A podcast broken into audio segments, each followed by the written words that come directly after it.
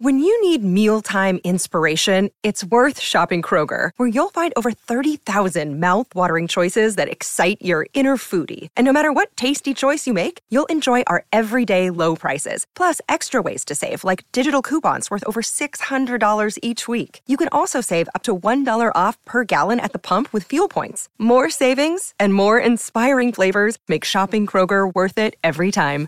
Kroger, fresh for everyone. Fuel restrictions apply.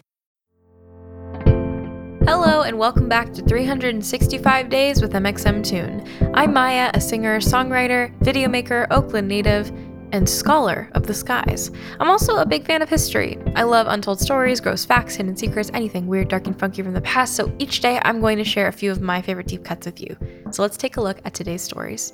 It's 365 with mxmtoon. New facts every day, so don't leave too soon. I'm gonna teach you stuff, no, it won't be tough. Gonna go a year till you've had enough. It's 365. Today, in 1656, Edmund Halley was born in London. Though you may not have heard of Edmund himself, you've surely heard of the comet that takes his name, Halley's Comet, which appears once in every generation or about every 76 years. But let's reverse. Back to Halley's birth.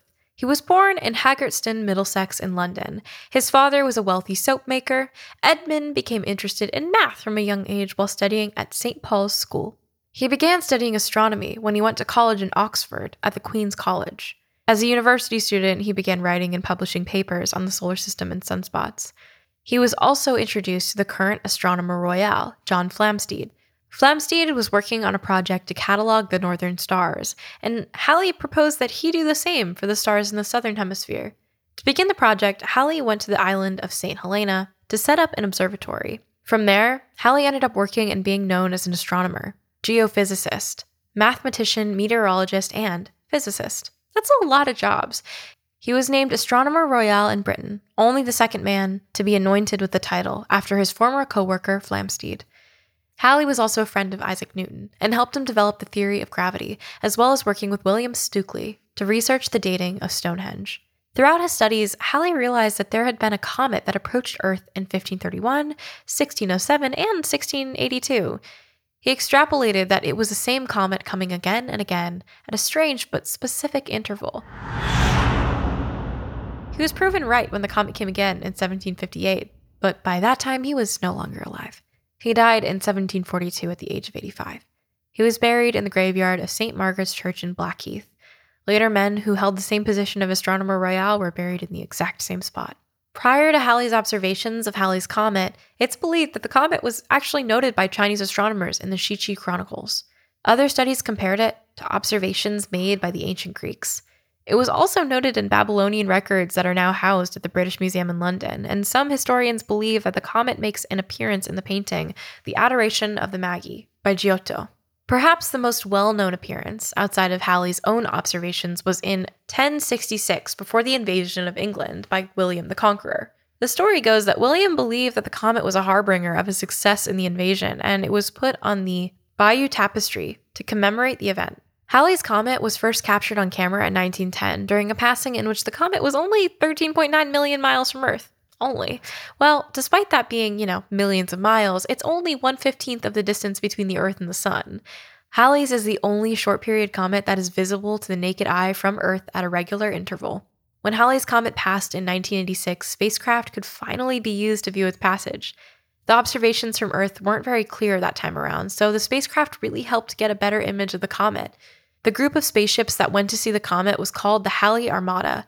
Vega 1 and 2 were French and Soviet probes and flew close enough to capture photographs of the heart and the nucleus of the comet.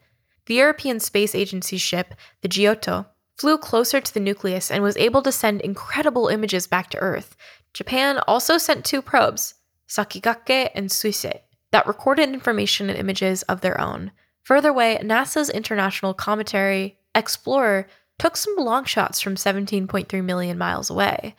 These photographs by various spacecrafts helped determine how the nucleus of a comet is constructed and how its tail is formed. They also helped determine the dirty snowball hypothesis about comet construction. which was that Halley would be composed of ices formed from water, carbon dioxide, ammonia, and dust.